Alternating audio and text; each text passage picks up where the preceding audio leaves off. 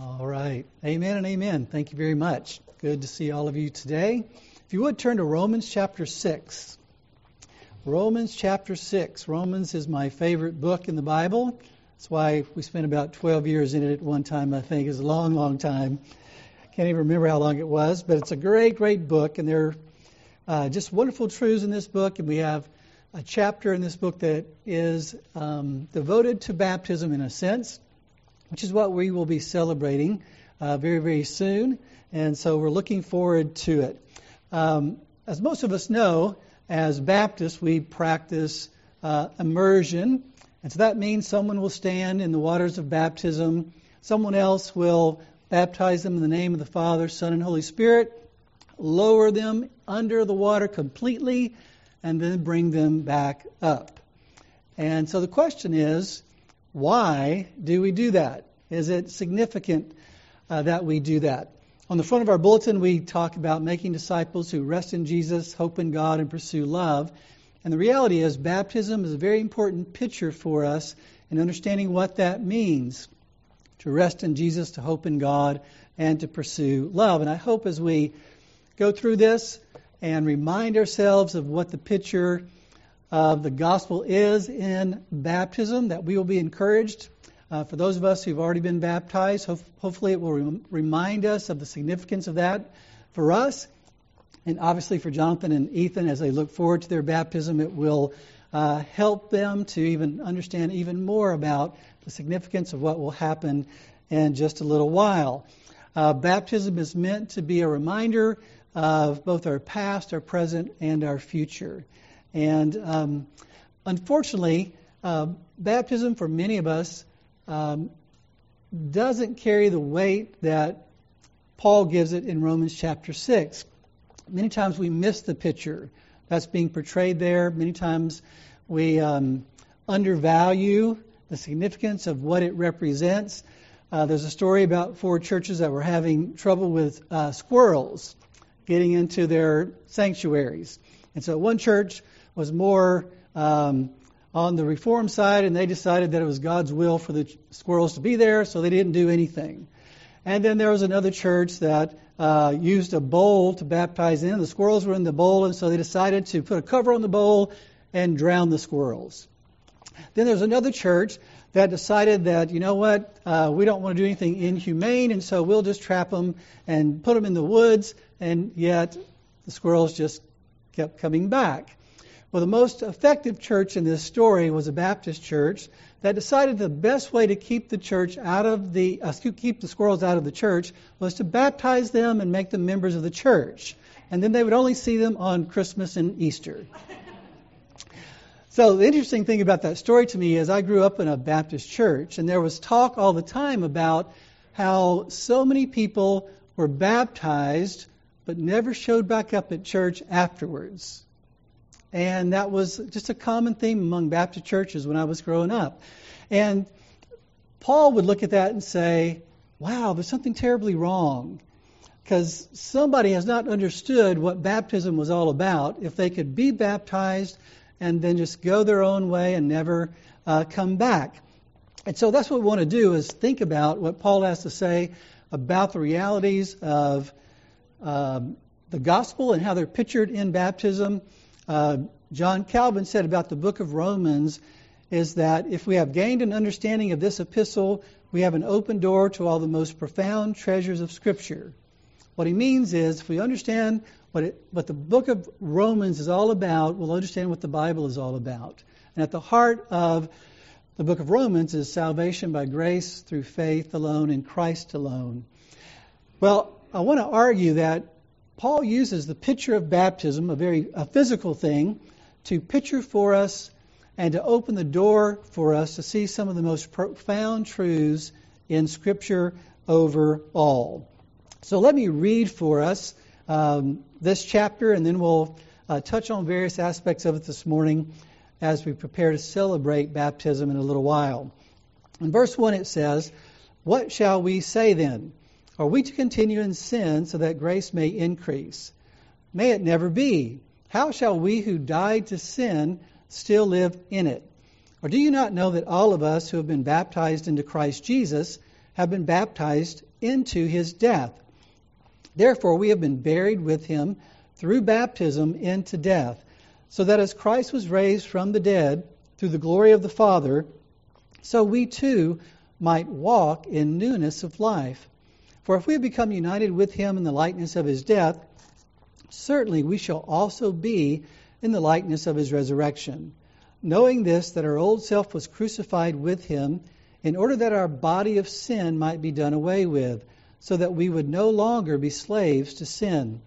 For he who has died is freed from sin. Now, if we have died with Christ, we believe that we shall also live with him, knowing that Christ, having been raised from the dead, is never to die again. Death no longer is master over him. For the death that he died, he died to sin once for all. But the life that he lives, he lives to God. Even so, consider yourselves to be dead to sin, but alive to God in Christ Jesus. Therefore, do not let sin reign in your mortal body so that you obey its lusts. And do not go on presenting the members of your body to sin as instruments of unrighteousness, but present yourselves to God as those alive from the dead and your members as instruments of righteousness to God. For sin shall not be master over you, for you are not under law, but under grace. What then? Shall we sin because we are not under law, but under grace? May it never be. Do you not know that when you present yourselves to someone as slaves for obedience, you are slaves of the one whom you obey, either of sin resulting in death, or of obedience resulting in righteousness? But thanks be to God that though you were slaves of sin, you became obedient from the heart to that form of teaching to which you were committed. And have, having been freed from sin, you became slaves of righteousness. I am speaking in human terms because of the weakness of your flesh. For just as you presented your members as slaves to impurity and to lawlessness, resulting in further lawlessness, so now present your members as slaves to righteousness resulting in sanctification. For when you were slaves of sin, you were free in regard to righteousness. Therefore, what benefit were you then deriving from the things of which you are now ashamed? For the outcome of those things is death. But now, having been freed from sin and enslaved to God, you derive your benefit, resulting in sanctification, and the outcome, eternal life. For the wages of sin is death, but the free gift of God is eternal life in Christ Jesus our Lord. This is the Word of God. So, um, we often think of baptism as a function or a practice, right? So, when we talk about having a baptismal service, we immediately understand that we're going to find some body of water, whether it's inside a building or outside a building, and we're going to put people in that water and we're going to baptize them. And so we think oftentimes simply about the function of it. But Paul is talking about physical baptism, but he's talking about what it represents and what it pictures for us and the significance of it that we want to remember not only on that day when we're baptized, but for the rest of our lives. We don't want to miss the importance of the picture, the realities that are pictured in baptism. I've mentioned to you before, uh, and this again is something that I can relate to as a child growing up. Uh, I would have uh, pastors uh, often that would preach, and my pastor that I grew up with would do this every Sunday. He'd take off his watch and he'd put it on the the um, podium. And there was a little boy one time who saw a pastor do that and asked his father, "What does that mean when the pastor takes off his watch and puts it on the podium?" And the preacher, or excuse me, the father said, Absolutely nothing, son. Absolutely nothing. What we thought it meant was he's going to watch the time and he's going to make sure he ends on time. But the man was saying, you know what? It doesn't mean anything because he's not going to pay attention to that watch. He's just going to preach on until he's done. Well, unfortunately, you can apply that to baptism. We can w- watch a baptism and totally miss the, the significance of it. We can walk away and not really see the meaning of it. We know someone's been baptized. We know it's supposed to be really important and significant, especially for them, but what does it really mean? And so we understand that the, that baptism is an ordinance. It's something that's been ordered that the church does. That Christ, the head of the church, has ordered that we baptize those who believe in Him at the beginning of their walk with Christ. And there's a reference in the Old Testament to an ordinance, a different ordinance, but it's closely related. In Exodus 12, it's talking about the Passover, where God told the children of Israel to kill a lamb and put blood over their doorposts and lintels, and it was going to uh, protect them from the death angel that would come to kill the firstborn. And they were to celebrate that ordinance for the rest of their lives. And God says it's going to be a rite that you observe, and you will do this so that when your children ask you, What does this rite mean? you will tell them that this represents what God did for us when He brought us out of the land of Egypt. And the same thing is being represented in the ordinance of baptism. God is saying that you teach your children and you teach others what I've done for you uh, through this ordinance.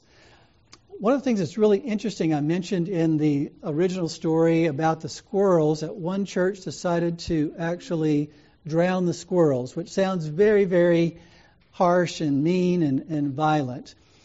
Uh, there was one theologian I was reading who was talking about how people looked at baptism in the first century.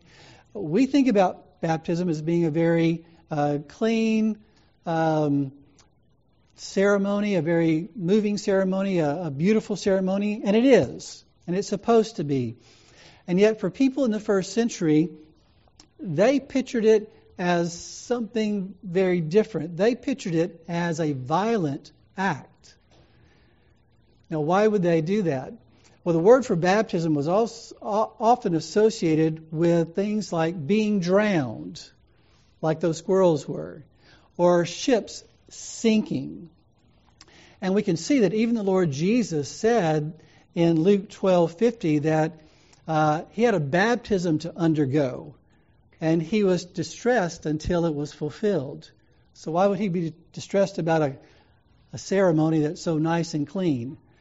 It's because the baptism he was talking about was his death, a very violent thing. And interestingly enough, as well, in 1 Peter 3, Peter links baptism uh, to the flood. He says baptism corresponds to the flood waters of Noah's day. Be- why? Because Jesus entered those flood waters of divine judgment to rescue us from the floodwaters of divine judgment. Therefore, from the perspective of the biblical writers, uh, baptism represented violence, it represented judgment, it represented drowning, which means it represented death. But not death alone, death and then resurrection.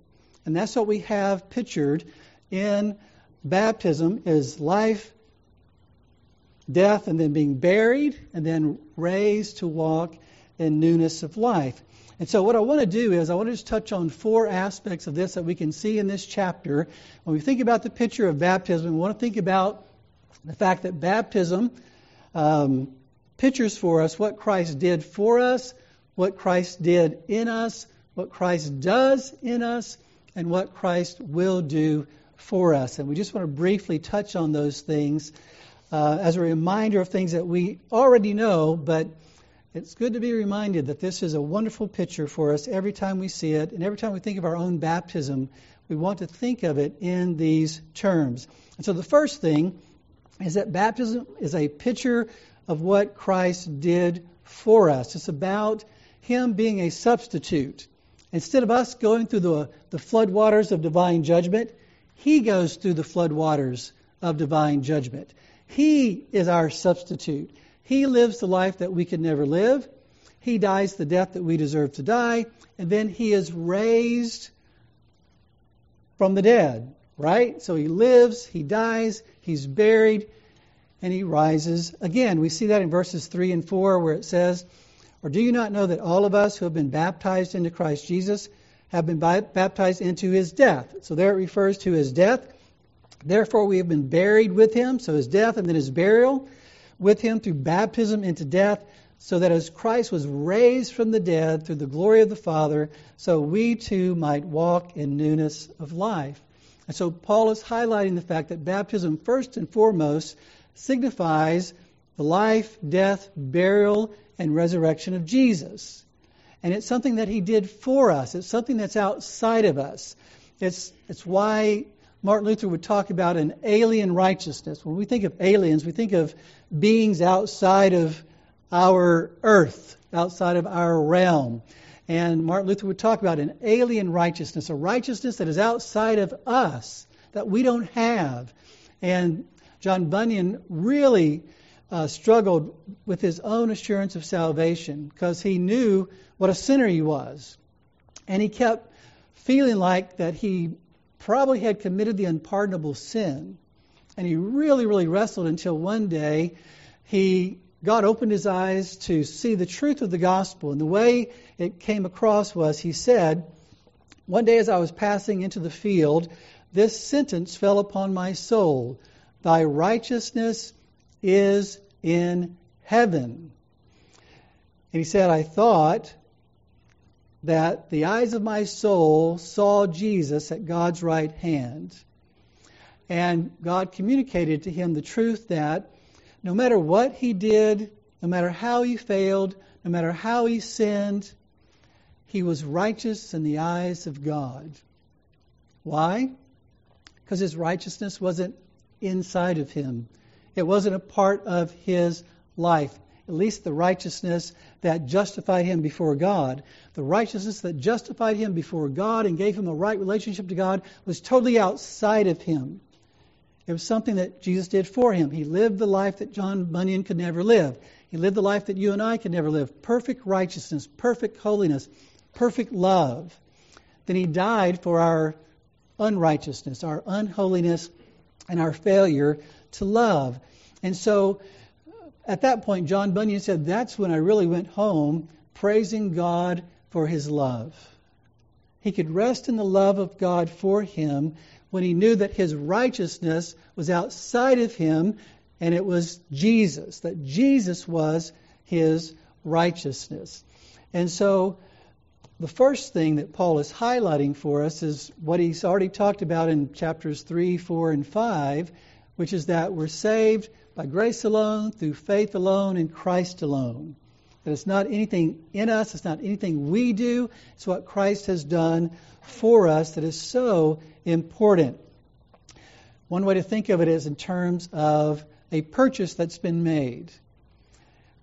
In order for us to be saved from our sin and to be rescued from the floodwaters of divine judgment, a purchase had to be made. And the only person who could do that was Jesus. He had to pay a price, a price that we cannot pay ourselves. We could not die for our own sins. We could not die for anyone else's sins. Only He could do that. And Martin Luther could say, Grace was purchased with an infinite treasure, the Son of God Himself. And so that was something that was done for us. Jesus came to make a purchase, a purchase on our behalf and he purchased for us the righteousness and the forgiveness that we desperately need.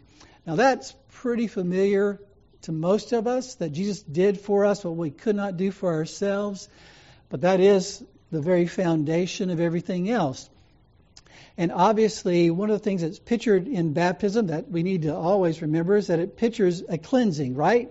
Water cleanses us, and we're uh, cleansed of our sin and we're clothed in the righteousness of Christ because of what he did for us. And so we never want to forget that. Paul, uh, excuse me, Peter says in Acts chapter 2 that we are to repent and be baptized in the name of Jesus Christ for the forgiveness of our sins and that we might enjoy eternal life. And so that is the foundation of it. But sometimes we don't go beyond that and really think about what Paul says is other things that are also represented by baptism, which brings us to what Christ actually did in us. He did wonderful and amazing and tremendous things for us, but he also did amazing and wonderful things in us that are represented and pictured by baptism. Baptism is that picture of what God has done to change us, what He's done um, to deliver us from our deadness to Him and to raise us to spiritual life. What He's done to unite us to Christ, and it is basically uh, about our regeneration, the new life that God has given us. What Christ did for us is all about our justification, how we're made right with God or declared right with God. This aspect of it is about our regeneration, the new life that God has given us because of what Christ did for us, the changed person that we are. And so um, there's another story about a man who was walking along and he saw this briar in a ditch.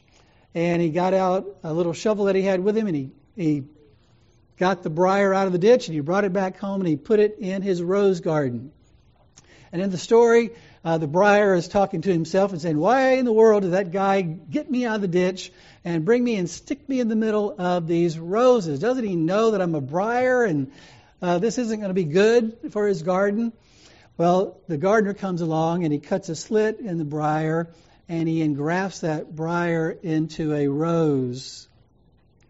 And the gardener says, after roses begin to bloom on that briar, he says, Your beauty is not due to what came out, but to what I put in.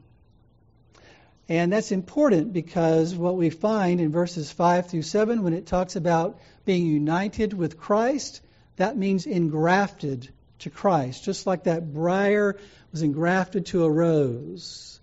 It says in verses 5 through 7 For if we have become united with him in the likeness of his death, certainly we shall also be in the likeness of his resurrection, knowing this that our old self was crucified with him in order that our body of sin might be done away with, so that we would no longer be slaves to sin. For he who has died is freed from sin.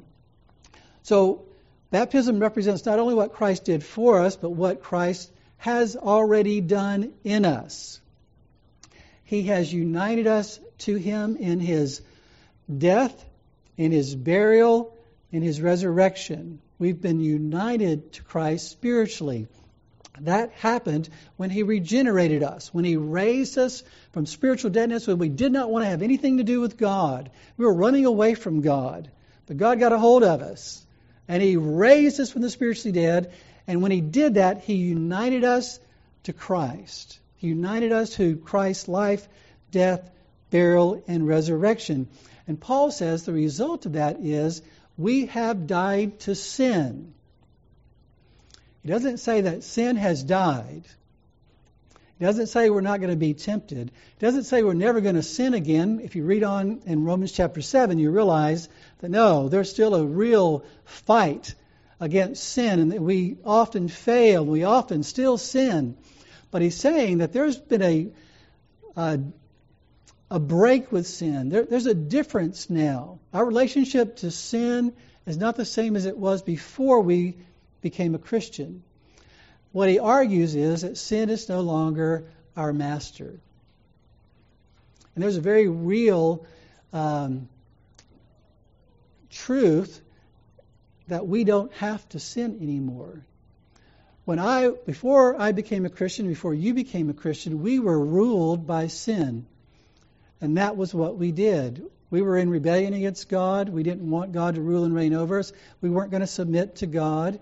And so we lived our lives doing what we wanted to do, and sin was our master. But now that we've been born again, sin is no longer our master because of what Christ did to break that rule over our lives. So we have died to sin. We're no longer slaves to sin. But actually, verse 22 says, Now, having been freed from sin, in terms of sin's reign over our lives, dominion over our lives, we've been enslaved to God. God is now ruling and reigning in our lives in that sense. R.C. Sproul could talk, spoke about the fact that um, Lazarus did not cooperate in his resurrection, right? So uh, when the Bible talks about how we become Christians, God raises us from the dead just like Jesus raised Lazarus from the dead.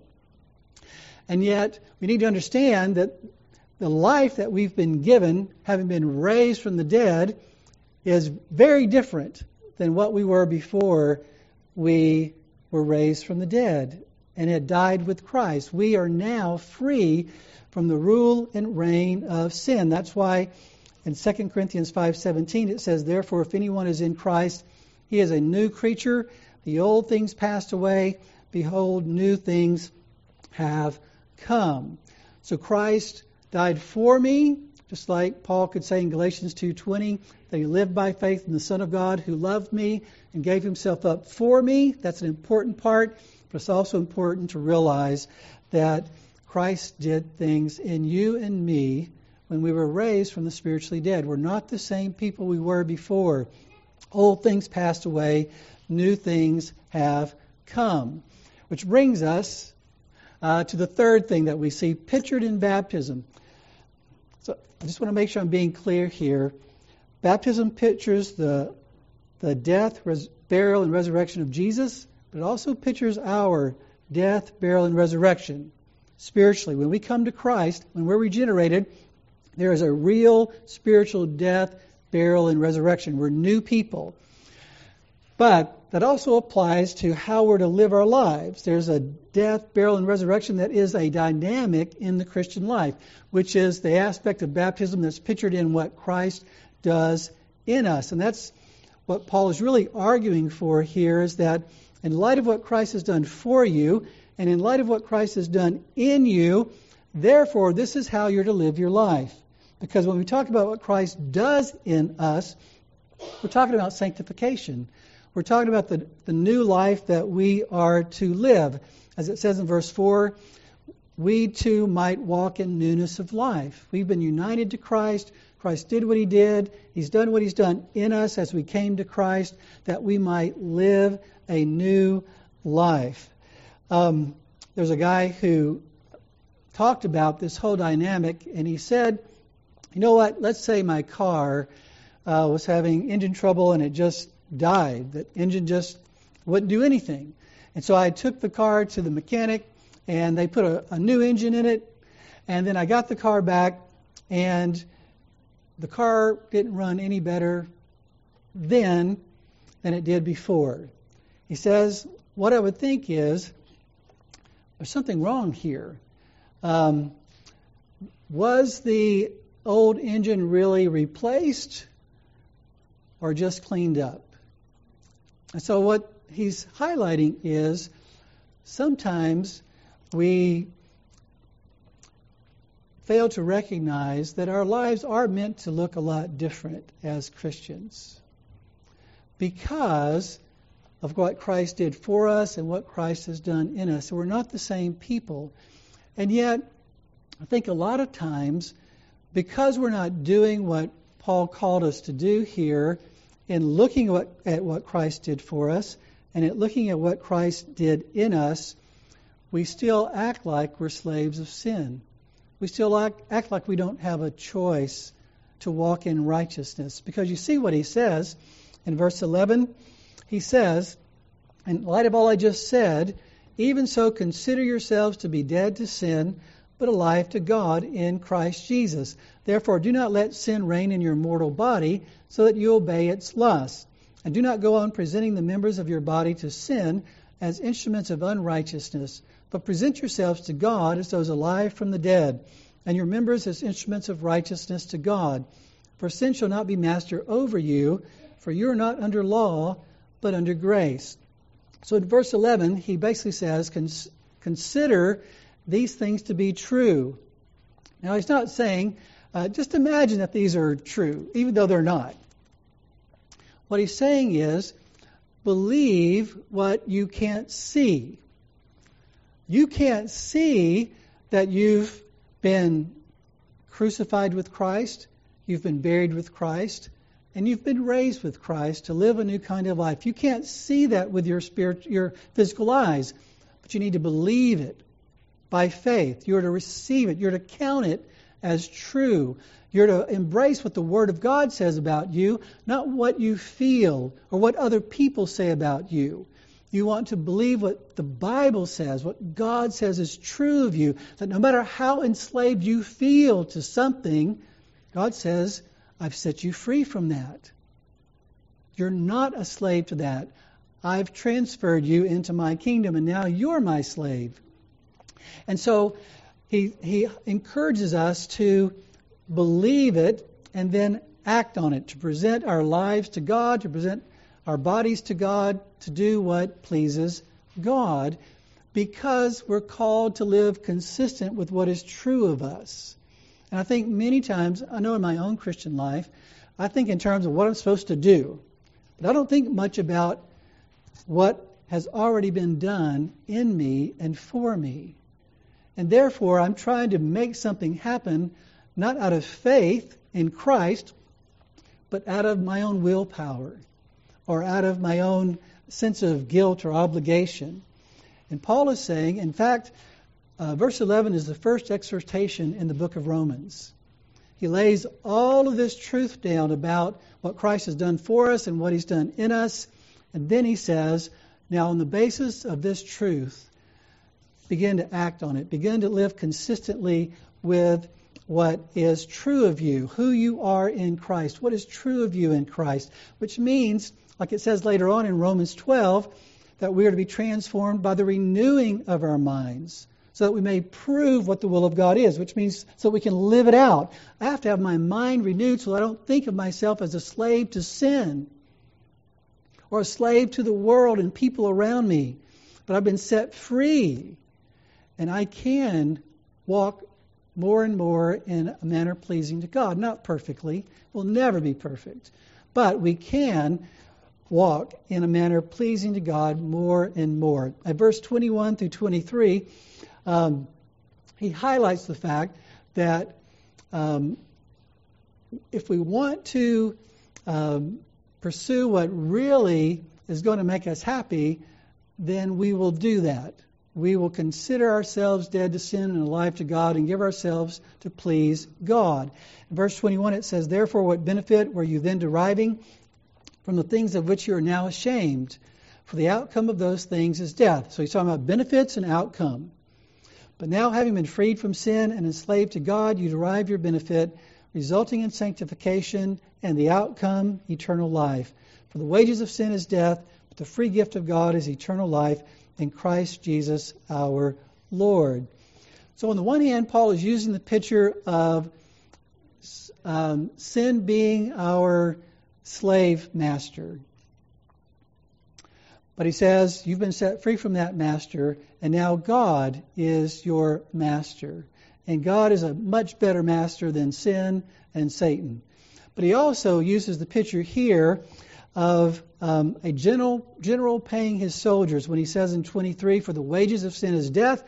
The word wage there means, uh, is the idea of a general paying his soldiers for what they've done, which means sin pays, but it doesn't pay what we think it will pay.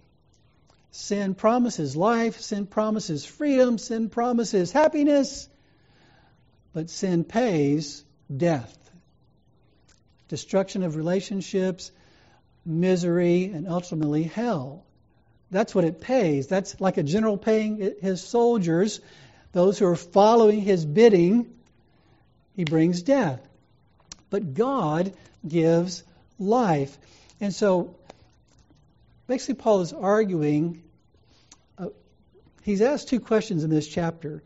In verse 1, he says, Are we to continue in sin so that grace may increase? Which means you know, if God's grace abounds when sin abounds, shouldn't we just keep on sinning? And he says, no way. Then in verse um, 15, he asks, shall we sin because we are not under law but under grace? And he says, no way. And he's arguing that on the one hand, we shouldn't live in sin and we shouldn't even think one sin is okay because we've been set free from sin. Number one. And number two, we're all wired to pursue our happiness, and sin does not bring happiness.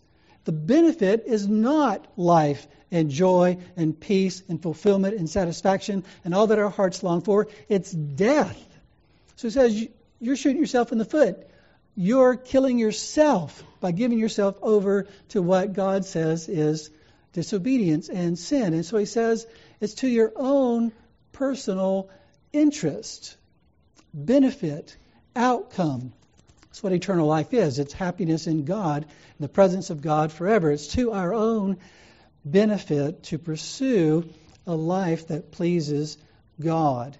And so, what's pictured in baptism is that I am not the person I used to be, that I am going to live my life by dying. Dying to what? Dying to my own will and my own pursuit of pleasure in whatever way I want to pursue it. I'm going to die to that, and I'm going to live. I'm going to be resurrected to a life of living to please God because He set me free to live to please Him, and I will truly be satisfied in Him as I live to please Him. Well, that brings us to the last thing that picture that is pictured in baptism, which is what Christ will do for us. Because the reality is, even the best of Christians will say that life in this world isn't everything I want it to be. And sometimes we can portray the Christian life as if it were, you know, if you just come to Christ, if you just trust in Christ, everything will be wonderful. Well, no, everything isn't wonderful. We still live in a fallen world. We still sin. Other people still sin. Uh, Paul could talk about even the Christian life as sorrowful, yet rejoicing. It's a mixture of the two. It's not everything that we want it to be. And yet, baptism pictures the fact that one day it will be everything we want it to be. Um, so, baptism is a picture of what Christ one day will do for us because at the end of time, Christ has promised to raise our bodies from the dead and to glorify us, to give us a glorified body just like his glorified body, and to usher us into the kingdom of heaven on earth, in which there will be no sin, no suffering, no evil, no pain, no misery, just perfect joy and love forever. Indeed, Jonathan Edwards would argue, ever increasing joy forever and ever. And so, baptism is a reminder that, yes, I will one day die unless the Lord comes back first. And my body will be put in the ground, but it will not stay there. It will be raised in glory to enjoy the presence of God forever and ever. And that's the promise that's pictured in baptism. Um, it's kind of like, um, let's see, this is J.I. Packer says. He talks about the fact that the best is always yet to be for Christians. It's not now. There was a book written by a preacher that many of you are familiar with called Your Best Life Now. If, if my best life is now, then I would say probably what Paul said in 1 Corinthians let's eat, drink, and be merry, for tomorrow we die. Paul wouldn't say our best life is now, he would say our best life is yet to come. It's through the resurrection of the body from the dead. Uh, J.I. Packer has said Christian hope expresses knowledge that every day of his life um, and in every moment beyond it, the believer can say with truth, on the basis of God's own commitment, that the best is yet to come. The best is yet to come. In this life, God never promised us a rose garden. He never promised us that things would, would be easy. In fact, Jesus said, In this world you will have tribulation. But take heart, I've overcome this world. Take heart, one day you will have everything that your heart longs for. In Jude 1, it says, Now to him who is able to keep you from stumbling and to make you stand in the presence of his glory, blameless with great joy. And so there's some really, really important things that are pictured by baptism. It pictures our justification, it pictures our regeneration, it pictures our sanctification, it pictures our glorification. All of those are pictured through what we see in baptism. Let me just wrap up by just highlighting for us um, again what is Paul really dealing with here in, in Romans chapter 6? He's answering the question should we continue fighting sin or should we just say, you know what? There's no reason to fight sin anymore because we're saved by grace, uh, because God's grace is magnified when we sin and He still accepts us. And Paul says that's unreasonable and that's undesirable to embrace that because we're no longer slaves to sin but slaves to God. We've died to our old master who was sin, and we're alive to our new master who is God. We're no longer under the law, which says you get what you deserve, but we're under grace that says you get what you don't deserve. And we're in union with the resurrected Christ, and we're in union with the satisfying Christ. And so the resurrected Christ will help us to fight sin as we need to, and the satisfying Christ promises to meet the deepest needs of our heart and to f- fulfill all our longings in the kingdom to come. He argues, Paul does, that the outcome of sin is death, but the outcome of righteousness is life. As we live to please God, we experience joy and peace in Christ. He says the wages of sin is death, but the free gift of God is eternal life. And so it's unthinkable to continue living in sin. It's unthinkable to be baptized and never come back to church. It's unthinkable to be baptized and not live a new life in light of all that Paul is talking about here. But I just want to close with uh, just a reminder that ultimately, baptism is a testimony of our faith in God's love for us and a testimony to our love for God. Um, as I've mentioned, the, the waters of baptism picture a lot of different things for us. And one of the things it pictures for us is the love of God. And Jonathan Edwards could talk about the fact that one day we will be submerged in the ocean of God's love. We will experience it fully and forever. We just kind of uh, dip our toes in the ocean of God's love in this life. But in the life to come, we will be immersed in the ocean of God's love, and we will be overwhelmed. We will be loved um, violently, so to speak, in the ocean of God's love. And until that time, uh, the Bible tells us many waters cannot quench love.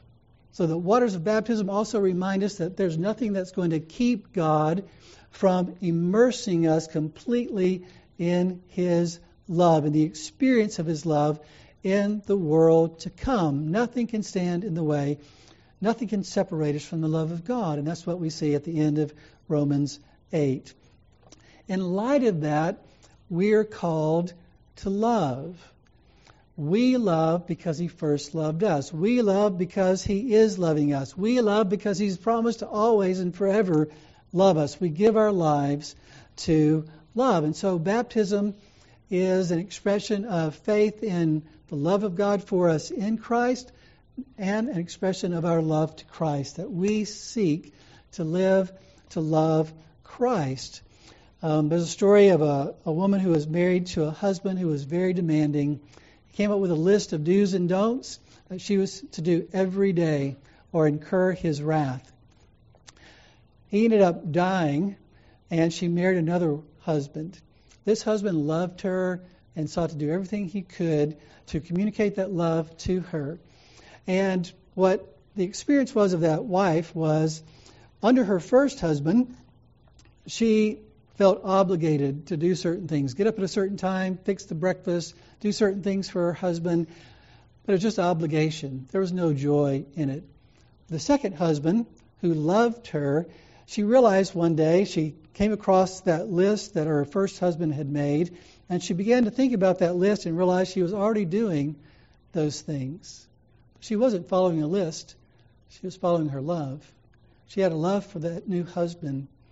And it was out of love for that husband that she was doing all the things that she should have been doing. That's the picture that Paul paints for us in, in the book of Romans is that, yes, there are things we ought to be doing, but it's not the idea of being under law, where we have to do it as the law demands. It comes down to I've been loved.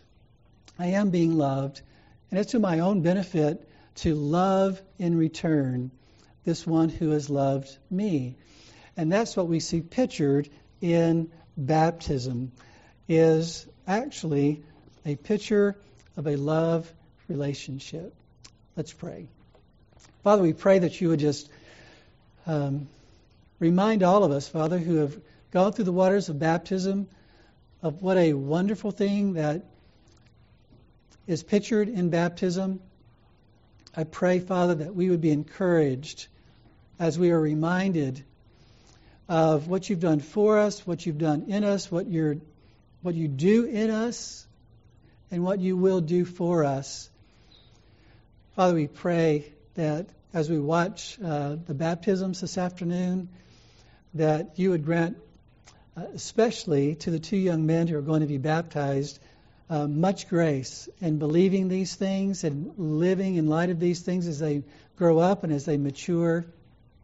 Help all of us, Father, to be encouraged and to receive fresh grace as well as we seek to consider ourselves dead to sin but alive to God in Christ Jesus, to realize that we have been loved in great and wonderful ways, and we pray that we would grow in our love for you. We just thank you that this is good news, that baptism pictures the most amazing and wonderful news that there could ever be. There's nothing better than being loved by you. Nothing better than being loved by you. And may we live our lives in light of that. In Jesus' name we pray. Amen.